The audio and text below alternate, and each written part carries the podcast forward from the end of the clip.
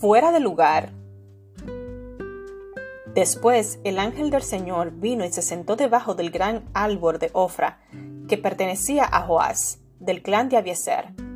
Gedeón, hijo de Joás, estaba trillando trigo en el fondo de un lagar para esconder el grano de los madianitas.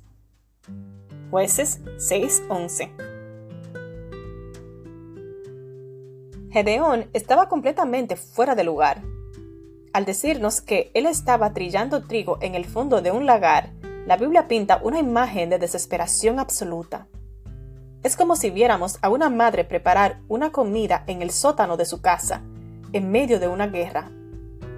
Ella no prende la luz, no hace ruido, ni siquiera abre una ventana para que el aroma no atraiga la atención de sus enemigos. Los madianitas asediaban a Israel.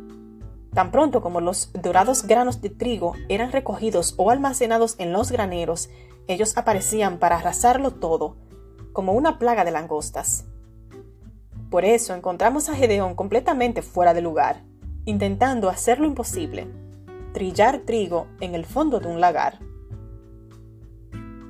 En aquella época el trigo se trillaba al aire libre, sacudiéndolo para que el viento se llevara la cáscara y los granos pesados cayeran al suelo.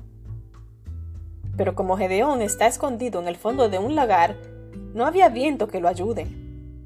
Las prensas de uva de esta época se hacían cavando hoyos en las rocas, uno encima de otro.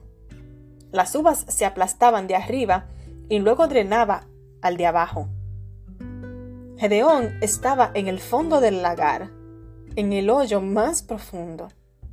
Es justamente a este hombre escondido en las entrañas de la roca a quien el ángel del Señor le dice, Guerrero valiente, el Señor está contigo.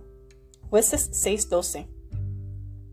Gedeón está completamente fuera de lugar, no porque está trillando en un lugar, sino porque cree que es demasiado pequeño y débil como para actuar.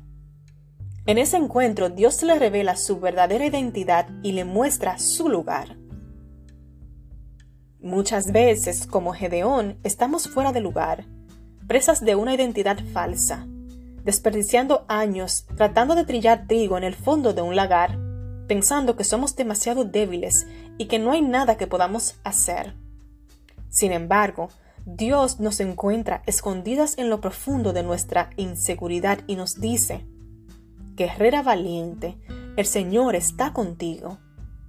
Si aceptamos nuestra verdadera identidad y recibimos su llamado, podremos enfrentarnos a los marianitas y destruirlos como si peleáramos contra un solo hombre. Dios te dio poder, fortaleza y sabiduría.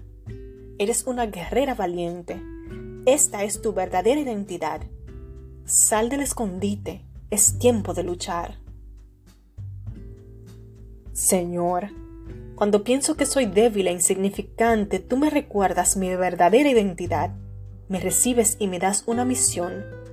Soy una guerrera valiente porque tú vas a mi lado.